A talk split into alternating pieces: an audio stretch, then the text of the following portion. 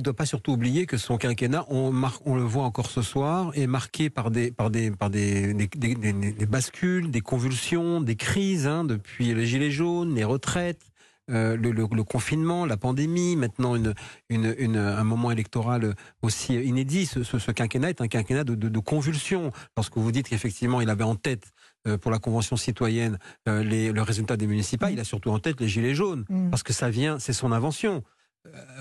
Conseillé par le réalisateur Cyril Dion qui lui a vendu l'idée, mais enfin c'est lui qui l'a porté ensuite en disant je ferai, j'entendrai, je mettrai un, dispositif inédit de démocratie semi-directe dans le pays pour pouvoir restituer la parole après euh, les Gilets jaunes et toutes les revendications. Il y a la crainte de l'exécutif extrêmement puissante, une deuxième vague de Gilets jaunes à la rentrée. Parce que l'équation d'Edouard Philippe aujourd'hui, pardonnez-moi, d'Emmanuel Macron, elle est extrêmement délicate.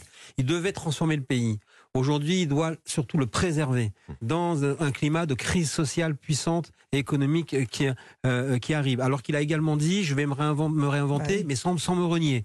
Comment va-t-il le faire? Avec qui? Avec quelle équipe? Et le fait que Europe Écologie Les Verts a dit qu'il n'enverrait personne au gouvernement. Bien hein. sûr, le, fait, le fait qu'Édouard Philippe demain soit présent aux côtés de, du président de la République pour recevoir la Convention citoyenne, alors qu'il a été plutôt récalcitrant vis-à-vis du processus, est peut-être euh, un, signal.